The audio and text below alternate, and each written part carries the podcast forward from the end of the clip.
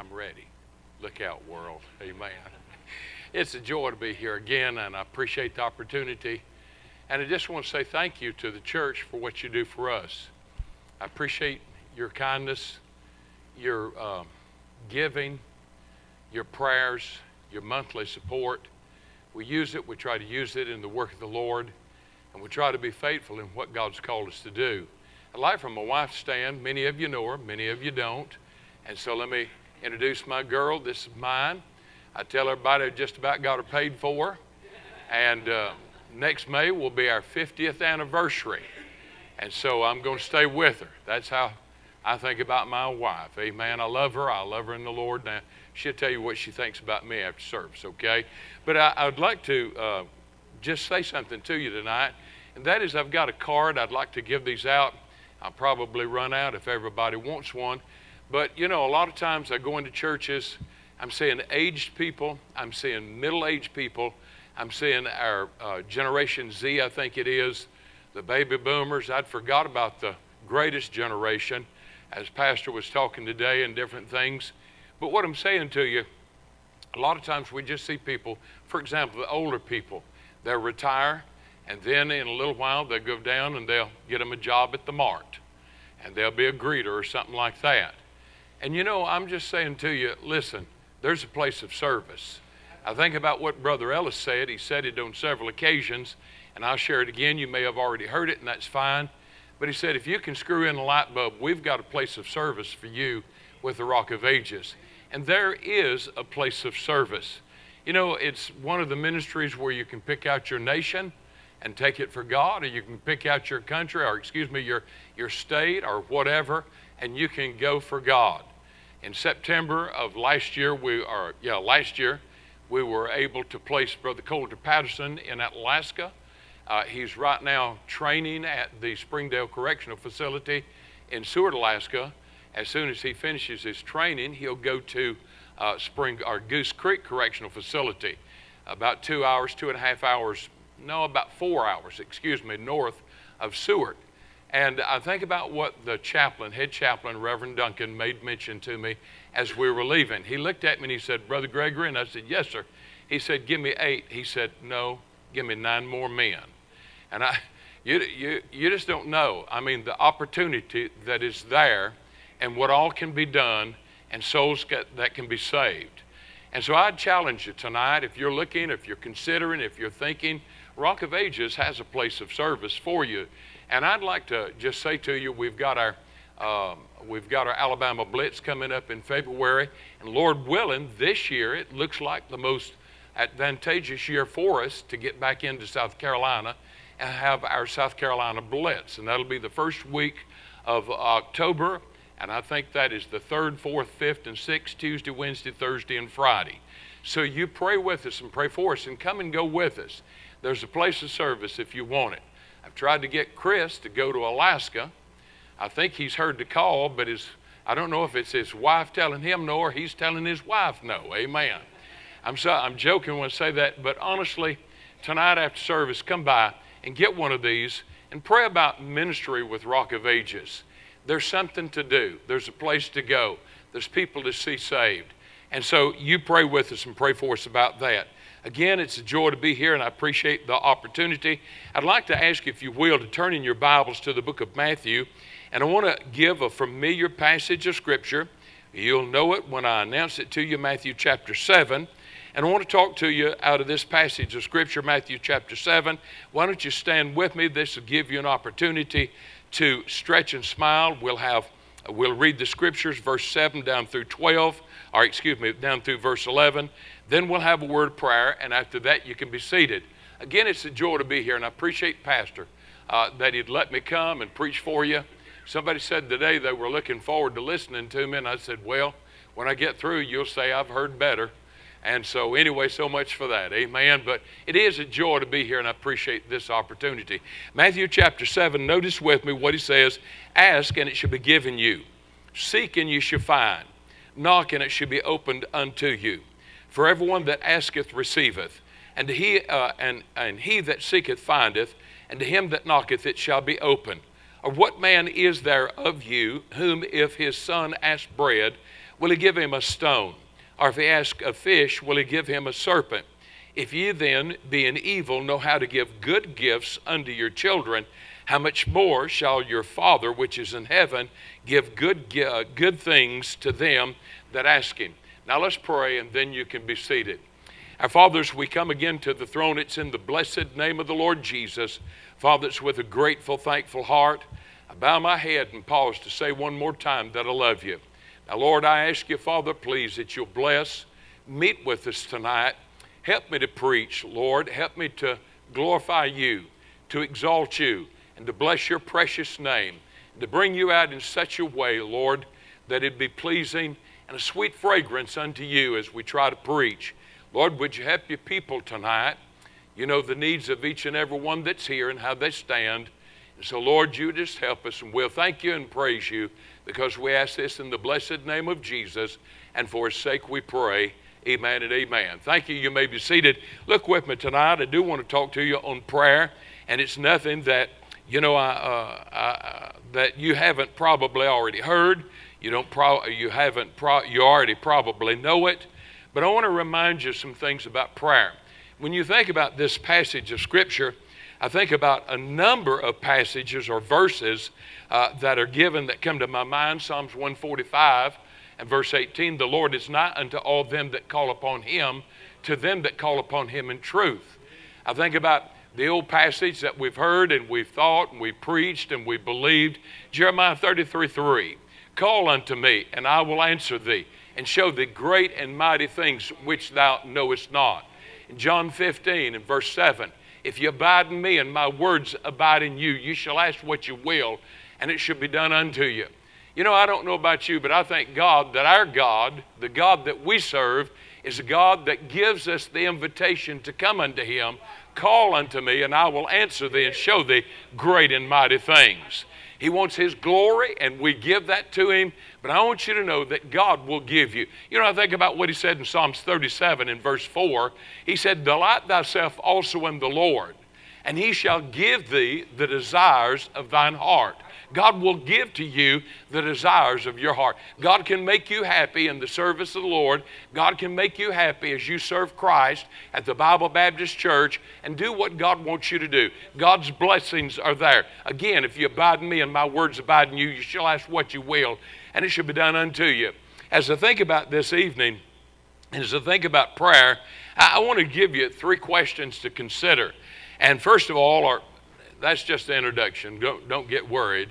I do have good news. My brother back there told me I had 10 minutes to preach. And I said, Well, preacher said he's going to give me two. And he said, Look what I've done for you. Amen. And so, so much for that. But, anyways, you think about it, I, I want to ask you three questions just by starting out. And that is Do you pray at your home? Uh, do you have an altar at your house? Do you call upon the Lord there? Now, you think about that for just a second. And then, secondly, do you pray at your home church? At the altar that is used. You think about that. You know, this may seem strange to some of you. I think pastors probably heard it before. You other preachers that are preaching uh, quite often, you've heard it. But I go in, not every time, but I go into church after church, and I'll hear a pastor say, You know, I've been here for 10 years, I've been here for 20 years, and I've never seen this person or that person, or I've never seen some of my congregation ever use the altar at the church. You think about that just for a second. That don't mean nothing to you, but I guarantee you this, it means something to him. It means something to us because we're trying to share with you the Word of God. I think about what Brother Rick said. It was at our church several years ago in an awesome August, and he said the average Christian prays about three minutes per day, and the average preacher prays about 10 minutes per day. And what I'm talking to you tonight about is, is prayer, yes, and I'm getting there in just a second, but I want to talk to you about praying for your spouse and your family. Do you go to the altar when your family goes to the altar? I was in a church just a little while back. I was preaching there, had a good service Sunday morning, had a good service Sunday night.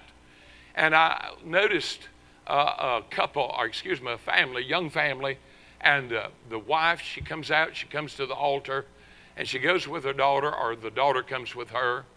And I watched, and the husband sat there and he never moved. And that's what I'm saying to you. When your wife, when your mate, when your spouse, whether it be husband or whether it be wife, when they go to the altar, do you pray for them? I stood up and I started coming up here. I told my wife, I said, pray for me. And she'll pray for me, and she has. But I'm saying to you, what does the altar, in one sense of the word, mean to you? And then, secondly, let me say this to you right here, and that is as you think about praying, as you think about that, you young people, do you find it uh, an embarrassment? Do you find it a little bit of uh, negative in your heart or, or, or resistance in your heart when your parents ask you to come to the altar with them? You know, I think at my church, uh, in Whitfield, Whitfield Baptist Church, we've got three rows of pews.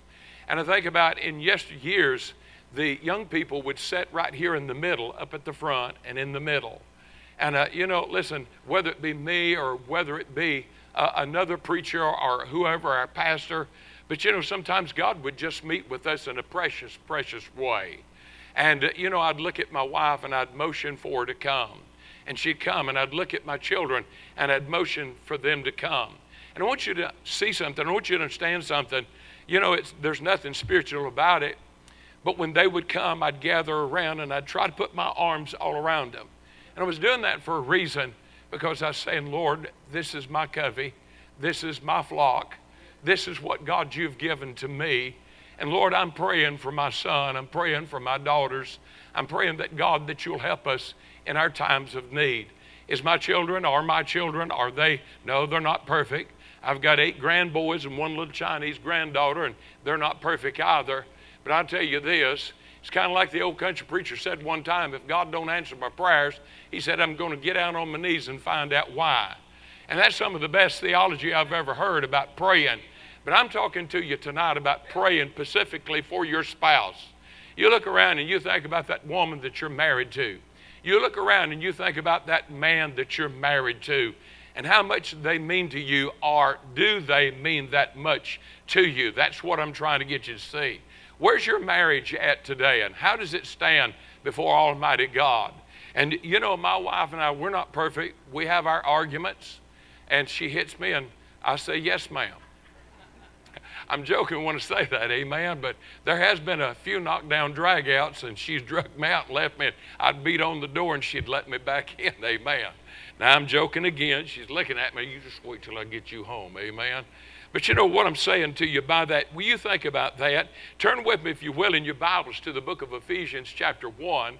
And in verse 16, he starts out and he says, Cease not to give thanks for you, making mention of you in my prayers, that the God of our Lord Jesus Christ, the Father of glory, may give unto you the spirit of wisdom and revelation in the knowledge of him. The eyes of your understanding may be enlightened, that you may uh, know what is the hope of his call, and what is the riches of the glory of the inheritance in the saints, and what is the exceeding greatness of his power to usward who believe according to the working of his mighty power and I think that's some of the best things that we can be praying for when it comes to our spouse. If you notice with me, there's three things that he wants us to see, and that is number one, wisdom and revelation.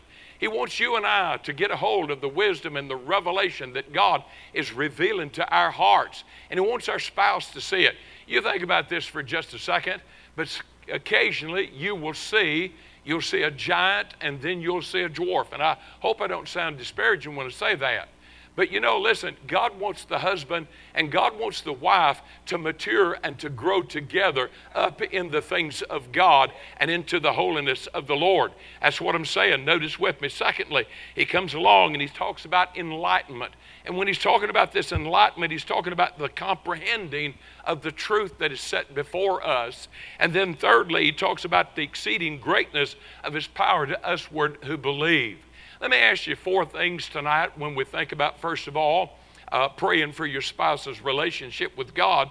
Do you pray for that lost husband? Do you pray for that lost wife? You think about that. Do you call upon the Lord? Do you ask of Him? I think about several years ago in our church, uh, you know, we were out on visitation and I went by and I knocked on the door and uh, I knew where I was going. And, uh, you know, the man come out. I tried to build a rapport with him and uh, he was a golfer. I'm a goofer, but he's a golfer. And uh, we talked about things like that, you know, and just that didn't go nowhere. Probably a year passed, and I'm not telling all of it, but let me say this to you very quickly. I think about his wife. She's a little red-headed woman, and uh, every time the invitation was given, I don't care if the preacher was preaching on heaven. I don't care if he's preaching on, uh, you know, uh, God's goodness and His mercy or whatever it was. She'd slide into that altar and she'd pray. And many times I've watched that little old woman. She'd have tears and she's calling out, "God save my man! God save my husband! God do a work of grace."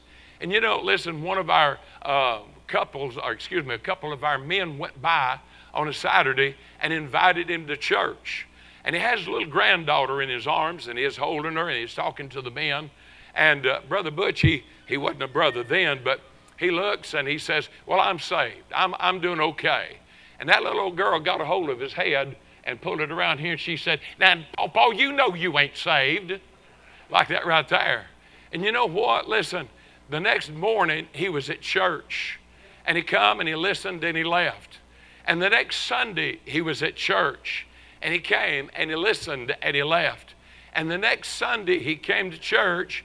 God broke his axles and he was dragging in at that old fashioned altar, and that man got saved. Amen. I think about several years ago, we were out in West Tennessee. I was preaching a Sunday morning. I was preaching on hell. It was right before Christmas. That's always good to preach on hell right before Christmas. Amen. And you know, I gave the invitation and a man over here, he raised his hand. He said, It's me. I'm the one. I'm the one that's lost. And he come forward and he got saved. And while he come forward and he was praying God to save him, his wife came forward too. And that little old red-headed woman, two different women, I want you to know that. She looked up at me and she said, Brother Steve, she said, I've been praying this for 38 years that God would save my husband. 38 years, and God finally saved her husband. He got in church, he got baptized, and he started going Sunday, Sunday night, and Wednesdays to that church. Amen. I'm trying to talk to you about their spiritual state, whether they're saved or whether they're lost. And then you do you pray for them in reference to unconfessed sins? Do you pray for your mate? Do you pray for your wife? Do you pray for your husband? Do you ask, if we confess our sins, He is faithful and just to forgive us our sins and to cleanse us from all unrighteousness? Do you ask God, please help my man? I think about a man that was in our ministry many long years ago. He's dead now, he's in heaven. And you know, listen, uh, his wife started going to a little old Baptist church and she got saved. And he'd say, Don't get me none of that. I don't want none of that religion. And on Saturday night, he'd come in. This is her testimony. And he'd lay his fifth of liquor down beside his bed, and he'd crawl into the bed late, two or three o'clock in the morning. And, uh, you know, the next morning, pardon me for saying this, it, it's crude, but, you know, listen, uh, they'd get up, and she'd have to give him about a half a bottle of Pepto Bismol, or she'd melt down about two uh, sticks, maybe three sticks of butter, and she'd make him drink it and she'd set him down on the commode. And when he had taken that in, because his stomach couldn't take the liquor anymore, that she would take and he'd get a big drink out of it, and she'd hold his nose and hold his mouth until he would quit, his body would quit trying to regurgitate it up because it, his body was so sensitive and he, he'd burned out his stomach, to my understanding. That's his testimony that he gave to me. And you know, he come in on Saturday nights after that woman got saved two o'clock in the morning, she'd be at the foot of the bed and she'd be in a pool of tears praying, God save my man. God save my man. You know what happened? He got saved. Amen. What about the confession of sins? If we confess our sins, do you pray for that husband? Do you pray for that wife? Is there unconfessed sins? Did you come today to church and uh, you two are arguing? You walk in, you're smiling like everything's Jim Dandy, A double A OK, and so forth and so on. But yet at the same time, you walk out, you don't talk to her, and she don't talk to you. If the children say anything, you fuss at them. Shut up back there, and so forth and so on. You know what I'm talking about. I'm talking about unconfessed sins. I'm talking about getting this right and bringing the harmony and the fellowship back in uh, to your marriage with your wife. Only good thing I know about having an argument with your wife is when you get to kiss and make up. You get a little sugar, amen? You to get that. But then may I say to you, thirdly, Do you pray for them when they're harboring ill will towards others? You think about that for just a second. How's your relationship with your church? How's your walk with your pastor? I can't talk to him. I'm not going to talk to him. How's your relationship with your Sunday school? I don't go to Sunday school. Don't want to listen to it. I, I just come for the preaching and the singing, and I'd rather have the singing than the preaching. Can I, can I get an amen there? You understand? And there's a lot of people with that attitude out there today, and they're carnal. They won't open up their Bibles. You know, I think about a lady that was in our church many long years ago, and it's when the Scofield 151s were real popular. And they come in a box, oh, that's nice. Come in a box, and you could get them, and then they were wrapped up in nice paper. And this old gal, her husband, bought her a, a Bible. And every Sunday, she'd bring that box she'd open that box up and she'd open that paper up, put it in the box, close the box, and then she'd have her Bible in her hand. And that thing looked new probably a year, year and a half after she had it. Amen. Do you write in your Bibles? Do you take notes? Do you listen?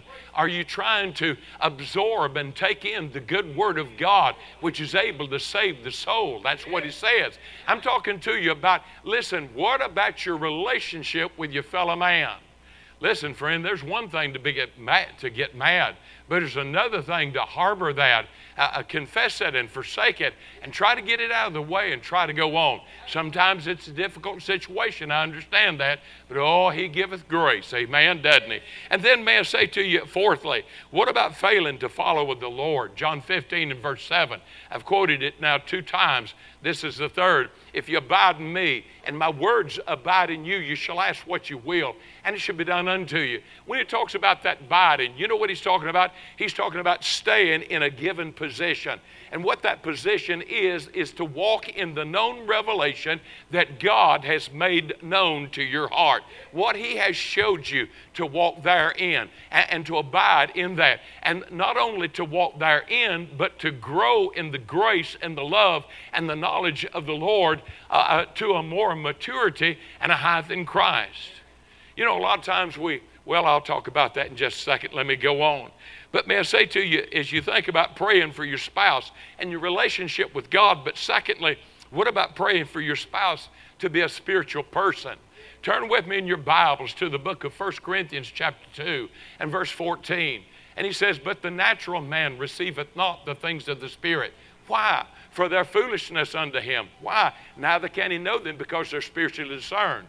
But he that is spiritual judgeth all things, yet he is judged of no man. For who hath known the mind of the Lord that we may instruct him? But we have the mind of Christ. Chapter 3 and verse 1. And I, brethren, I'll probably misquote some of this, and I, brethren, could not speak unto you as unto spiritual, but as uh, for your carnal, but as unto babes, even as babes. Uh, he said, For I fed you with milk and not with meat, for hitherto you're not able to bear it, neither yet are you able. For whereas there is among you envy, strife, division. Are you not carnal and walk as men?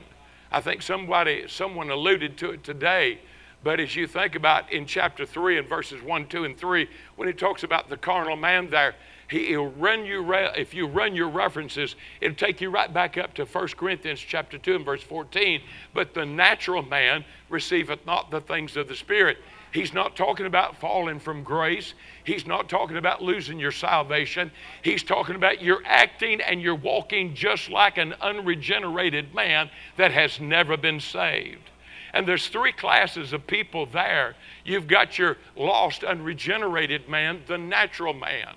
Is that what you want? Is, is that what you, you know, I think about it, um, I'll get off this in just a second, but several years ago we were in Kentucky Gail and I and the kids at that time, and I was preaching a revival. And uh, after the revival service was over, and we were staying in a little old, uh, small trailer, and I'm not making fun of that, I'm just telling you what we were in. And there come a door, a knock on the door. And so, uh, you know, the kids, we went sent them on to bed and everything like that. And uh, a young lady come in, and she began to talk to us. And she, you know, she began to talk to us about uh, uh, getting married. And I asked her, I said, Is your uh, fiance, is he saved? And she looked back and she says, He has his religion and I have mine. And I said, That's not a good thing right there. I said, Is he saved? Does he go to church? Does he serve God? Does he look after spiritual things? Is he seeking for the things of God rather than the things of his flesh? And she says, I don't know. I don't think he's saved. And I said, You ought to leave him alone. You ought not marry him. Don't follow through with that. I know that seems strong. I understand that that seems a little coarse to some. Whose business, what business is that of yours? Well, it's not my business, it's what the book says. He said, Be ye not unequally yoked together with unbelievers, for what righteous or what does righteousness have with unrighteousness? Now I'm saying that wrong there, but you look in 1 Corinthians chapter 6, I believe you'll find it there about verse 11. And what I'm saying to you here tonight is many people, a lot of times, oh, she's so good looking. I know if I get her, oh, if I win her, oh, listen, I'll get her in church, she'll get saved. Wrong. You understand what I'm saying? Oh, but he's such a fine young man. Oh, he, he's got good standards. If I get him in church, oh, listen, he'll get right with God. Wrong. You wait till he gets right with God. You begin to watch him show some, show some spirituality about him, and you get him in the church. The natural man, that natural man, you yoke up unequally with that, you're going to have a lot of heartaches. You're going to have a lot of headaches. You're going to have a lot of, uh, uh, of uh, pain that you'll go down through life with. Amen. And then we see there's the carnal man. You look in chapter 3, verses 1 and 2. And I, brethren, could not speak unto us as spiritual, but as unto carnal, even as babes in Christ. He said, For I fed you with milk. Milk. That's for babies. Now, I love a good glass of milk. My wife's got me on that 1%. I like the 4%, amen, but I'll settle for two. But she, I'm joking, part of it sometimes, she'll say, I'm taking home 1%. He can like it or lump it, amen. Uh, you know, but what I'm saying to you is this right here milk is for babes, it's for babes in Christ. I'm looking back at that family, and man, you got that little old baby in your arms, and that little old baby probably loves milk. And you know, later on, you take and you add a little pabble to it, I believe it is. Uh, you know, and, and our country was having a shortage in getting baby food, wasn't it? Amen. And, and you know, from there, uh, you'll take and you'll set him up in a high chair or her in a high chair, and uh, you put a little strand of meat out there and a little bit of potatoes out there, and you'll mash them a little bit easier, and they'll take them potatoes and they'll go just like that every time. Amen. They'll miss the mouth and hit the forehead. Amen. But you know what I'm trying to get you to see is they're beginning to grow. And so we see here when he talks about, uh, but you're carnal, he said, For I fed you with milk and not with meat. You're not able to absorb and to take in the uh, word. Oh, friend of mine, listen. You know why? It's because that Bible that you bought and you paid good money for, it's sitting on the coffee table or it's sitting on your desk, it's sitting somewhere and you never pick it up. Somebody said, Well, where should I pick it up at? Well, I'd tell you to start in the Gospels and get familiar with the Lord Jesus and the work of our Savior. But hey, you get in the Word, God will speak to you. Amen. That's what matters, just getting into the Word. And so we see carnality as it's demonstrated. He, he said, the envy, strife, and division among you. That's what hurts the church. But you know what preaching does? Preaching keeps down carnality when somebody looks you in your God given eyeball and points that little finger at you and says, This is what thus saith the Lord, and you ought to quit that, you ought to stop that. I think about down at the jail where I serve as chaplain.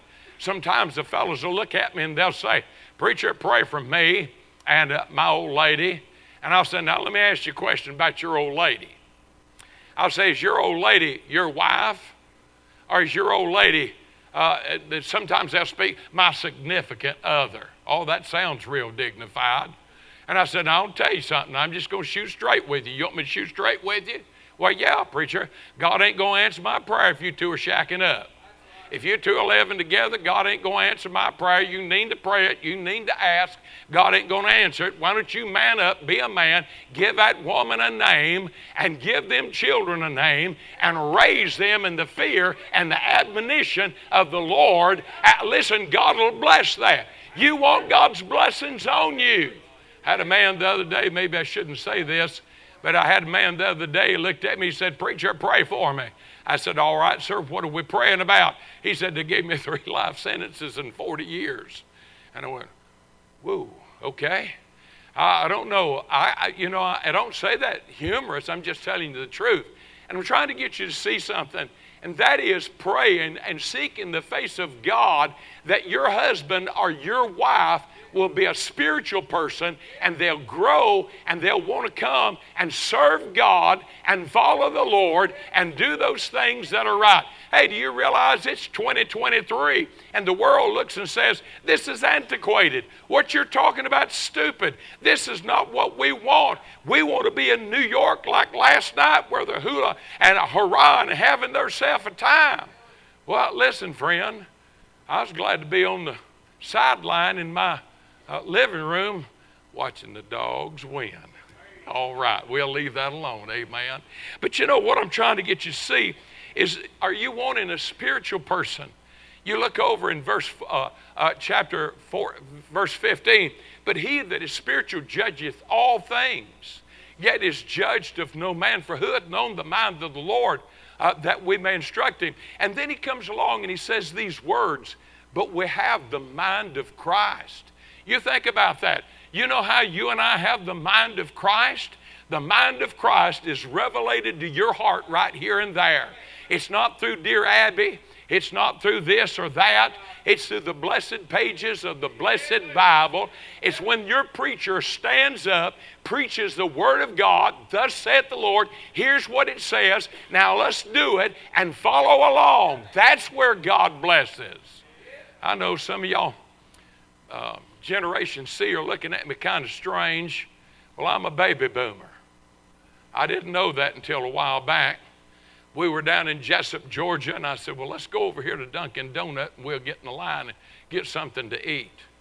Well, we got our order, placed our order in the line, pulled up there, and I thought the lady was giving me everything. I said, Thank you. You come back. And she looked at me like, What'd you say, old man? And so she went on about her business and handed me some more stuff. And I said, Thank you. You come back. And she looked at me like, Oh man, you better get out here while you can. Hey, this the little girl didn't look like she's over 16 years old. And I'm pulling off, and it dawns on me baby boomer meets Generation Z. That's what it dawned on. Amen. I'm trying to get you to see something. I want you to understand Listen, what do you want out of the wife that you have? Do you want a spiritual woman? Do you want a carnal woman? Do you want an unregenerated woman? Oh, but you hadn't saw her in all of this. Oh, friend of mine, listen. You better think about that. Let me just give it to you. Have you ever thought about why he says in Acts, or excuse me, Hebrews chapter 4 and verse 12, for the word of God is quick and powerful and sharper than any two edged sword, even to the dividing asunder of soul and spirit, the joints of the marrow, and is a discerner of thoughts and the intents of the hearts of men? Have you ever thought about that?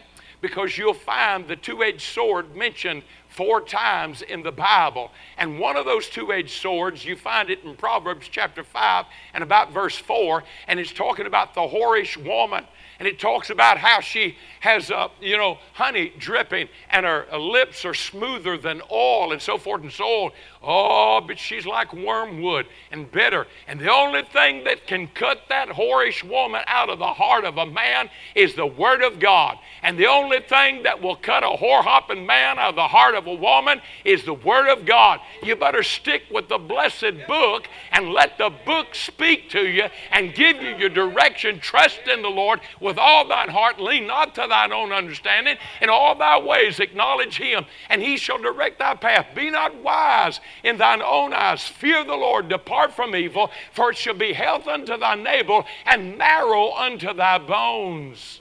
Oh, that's the blessed book for you. Listen, you're looking at one that uh, sometimes I'll just be honest with you, I'm at the back of the line trying to figure out what's going on. But you know what? Thank God I know who's at the front of the line.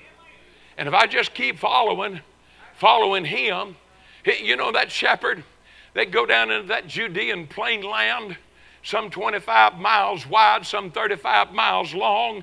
And many times all those little lambs could see would when he'd hold up that rod, thy staff, which comfort me. And he'd hold it up, not the rod, but the staff. And they could look up, and they may not see him because of the grass or whatever, but they could see that rod. And wherever that rod or that, uh, that staff, I'm saying the rod, I mean the staff, wherever that staff took them, that's where it was. Can I tell you, it's a picture of the Holy Ghost of God.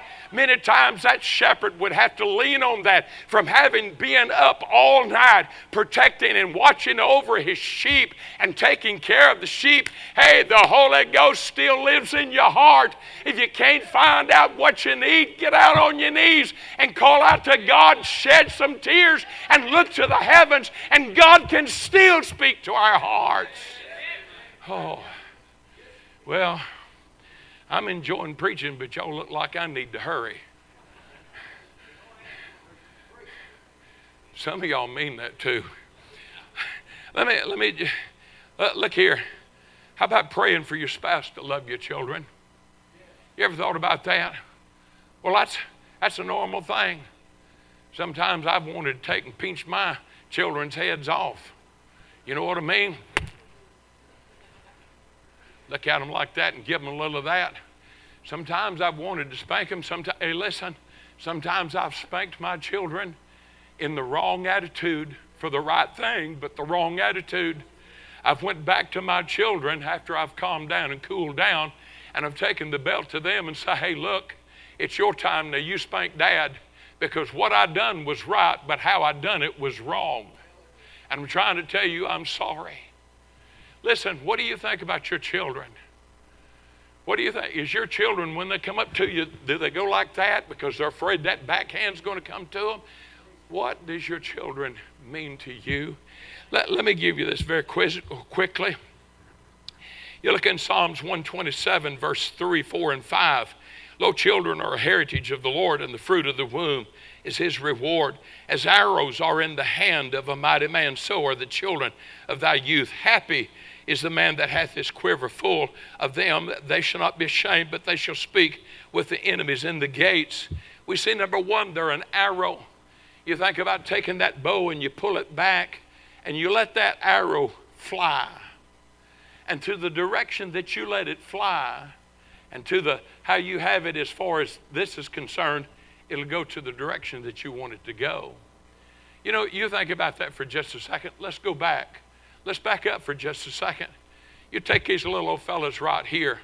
Can I borrow one? You come up here. Can I, can I borrow you for just a second? You take, for example, if this one's mine. And, and you know, listen, all I treat, uh, how I treat him is just rough, smart, and, and tell him to shut up, sit down, keep your mouth quiet. And don't you do like me, you do as I tell you to do. You understand what I'm saying? You understand where I'm coming from? What else can I expect out of him? You understand what I'm saying? But you nurture him up and you love him. And you point that arrow in the direction he should go. Now, listen, he can stray. I understand that. God knows how to beat his eyeballs out so we can see better, too. You understand what I'm saying? But I, am trying to get you to see something. You've got the bow, he's the arrow. When you load him, where do you want him to go? Think, thank you, son. Think me not too forward here, would you please? I don't think there's a mother here. I don't think there's a mother in their right mind that would come along and say, Oh, praise the Lord, my boy's in drugs. Oh, praise the Lord. My girl's caught up in sin. I don't have to be no more forward than that. You know where I'm coming from. Many times the boy, he's congratulated for his sin, and the girl caught in the trap is condemned. Listen to me, friend. I'm trying to get you to see something. How do you love your children? How do you, how do you care for them? What do you think about them? Do you take that time? Dads, take time to take those boys. Take time to take those fellas fishing. Show them how to bait that hook. Show them how to throw that, uh, put that weight on and throw that float out there and let them catch their own. And, so they'll want to go. You know, several years ago, this is a fact. one of the things that caused most division in a home between a mother and a daughter, think about it, a mother and a daughter, you know what it was? I'm trying to think of the name of it. It was a dishwasher. I don't get that. I didn't think you would. In yesteryears, the mother would wash and the daughter would rinse and dry, and they would have times of fellowship together and lo- love. You, you know, God gave us three kids. Again, they're not perfect, far from perfect. But I think about mom, a lot of times, my wife, and the kids have come along, and they're just friends. Usually they're friends because mom pays the way. Y'all will get that in just a second. One of our grandboys thinks my wife is a millionaire. He don't care about me because Grand's got the money. Now I'm joking when I say all that, but you understand where I'm coming from. How do you treat those children? How do you love them? Let me give you something else. Uh, what about your relationship between you and your spouse that it'll deepen? Let me give this very quickly. You look over into the book of Ephesians 5 and verse 25. He says, Husbands, love your wives. It's a commandment. It's a commandment to love your wife. But you look over in Titus chapter 2, and he said, But speak thou the things which become sound doctrine, that the aged men be sober, grave, sound in faith and patience and charity, that the aged women likewise, that they be in behavior that becometh holiness, uh, not false accusers, nor given to much wine, but teachers of good things, that they may teach the younger women how to love their husbands and to love their children. You're commanded, man, you're commanded to love your wife, but that wife has to learn how to love you. If your thought of going on a vacation is going down to Louisiana and doing some fly fishing, and her and the children stay locked up in a motel five days so you can have fun out on the boat, that's not a very good vacation. You understand where I'm coming from? I'm saying take time to love that wife that you've got. Boy, I don't know about you, but I, I tell you, I, my wife, she'll leave, and I'll tell you, I miss you. Come on home. Uh, where are you at now? You know, something like that. I love being with my wife. Are you listening to me? She's not a hag. She's not this. She's not that. I guess you heard the story about the three couples they were eating out, and the one husband wanted to impress the other two, and he looks over and he says, Honey, pass the honey, honey. And so she passes it. The second guy, he says, What can I say? And he says, um, Sugar, pass the sugar. And the last guy, he couldn't think of nothing, and he said, Pass the tea bag. I know you've heard that one before. I'm going to share it with you again. Listen, is she bag? Is she sugar? Or is she honey? Are you? My dad used to teach us when we was kids. This is going to blow some of you. He'd say, Now, son, you walk on the outside when you're in town, uh, and your girl walks on the inside. And I'd say, Why? And he'd say, Because if she's on the outside, she's up for grabs. I didn't know what he meant by that, but it made good sense, and I always put her on the inside. And so I, you know, I'll ask my wife, uh, slow down, let me walk with you. You know, like that. But hey, where are you at with your relationship? Let me just say this to you. Listen, men, how long's it been since you bought that wife flowers? How long's it been since you've taken your wife out on a date? Honey, how long's it been since you have uh, put on some and all that stuff under your eyes and little rouge and all that and, and put a little smell good on? And, and listen, I'm, I'm saying something to you. How long's it been since you've taken that wife out and bought her a new dress? How long's it been since you've taken that daughter out, Dad, and you took that daughter out on a date? How long's it been, ladies, since you've taken your son out and you've taken him or your boys out and you've taken them on a date? I, am just trying to get you to see some things, to think some, think about some things. How long's it been since you've opened the car door for your wife? How long has it been since you've just loved on her and told her how much she means to you.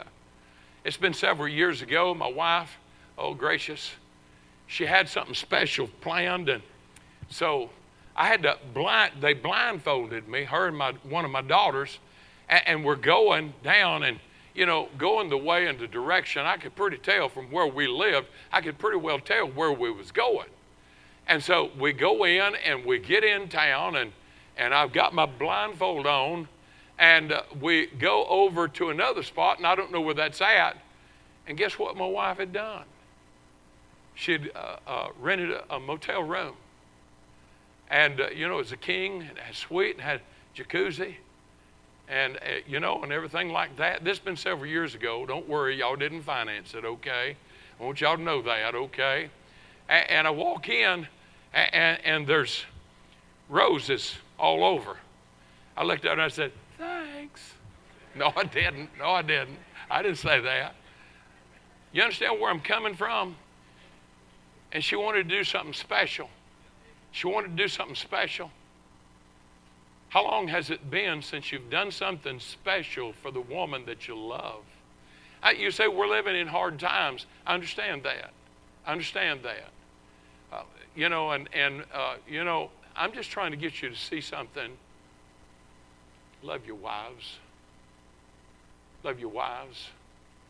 I was in a department store the other day looking for a present from my wife. And I began to talk with the lady. She's an older lady. And um, she was manager. And I, she said, Well, what do you think your wife? And we talked on, and I said, Well, I've got a great one. I've got a great wife. I do. I've got a great wife. I really do. I'm not saying that because I have to. I'm not saying it because she's sitting here. I'd say it if she wasn't here. I love the gal God gave me. God's been good to me. She's given, you know, beauty. Some of you young whippersnappers, y'all, y'all figure that out in just a second. You think it's all here, and it's all here, and all this. Oh, but wait till your wife's given you four children. Wait till you see those children raise up and God's giving you eight grandboys and one little Chinese granddaughter. Wait till God has given you three outlaws and one daughter in law. You see how good God has been to you. Don't you tell Josh I said that, brother. You just that's just between us. Amen. I'm trying to say to you, love the wife you've got. How long's it been since you've rode down the road and you've reached over and you held hands? Nothing behind it. I think you men understand. You just wanted to hold her hand. How long's it been since you've reached up and kissed her on her hand and put it back down? How long's it been since you've bought cologne? Do you know what kind of cologne that your wife uses? Do you know what dress size that she is? Could you go tonight? I couldn't tonight. I'm, I'm being honest with you.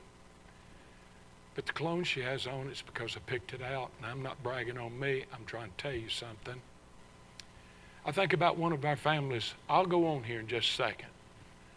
I think about one of our families, Brother Rick, that was going to central Mississippi to one of our crusades. And uh, the husband's driving down the road in their van, and he pulls over on the side of the road. Judy looked and said, Rick, what's wrong with you? He said, I'll be back, or something like that. Puts on the emergency flashers, jumps out, and he goes down into the side, and he picks those little yellow flowers. They're the one that early in the spring and he brought her back a big wad full.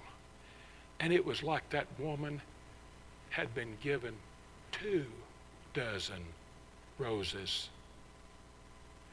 I think about one of our families we were trying to help many long years ago. And uh, we were trying to counsel with the families to find out where they were and what was going on. And I remember I said to the wife, I said, they're in Gail and I, the couple's in my office. And I said, does your husband buy you candy? Now I'm thinking about the is Waltman's, isn't it Waltman's and Russell Stover's? Isn't that right? You know those big hearts like that, and it's got chocolate candy. That's what I'm thinking. And she looked back and she said, Oh, yes. Yes, he does. Her eyes lights up. And I said, Really? I said, What's your favorite candy? She bought, he said, He bought me some last night. I said, What'd he get you? She said, He got me a zero bar.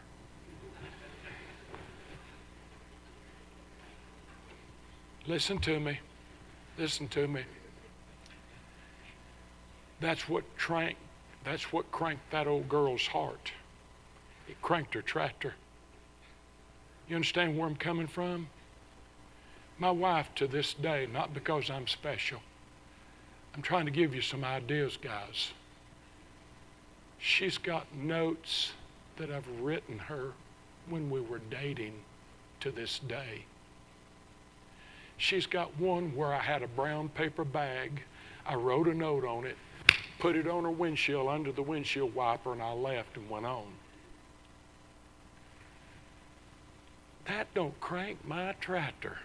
It don't do nothing for me. I'll be through here in just a second. Preacher, I, I know I'm, y'all look at me like I need to hurry here.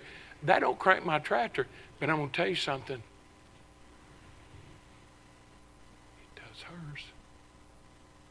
It does hers. Love that gal you've got. Care for that girl that you've got. I feel like I need to finish or be through here. I've got more. But I want to ask you tonight listen, here's the challenge. Are you praying for? Are you loving? Are you sharing? Are you showing?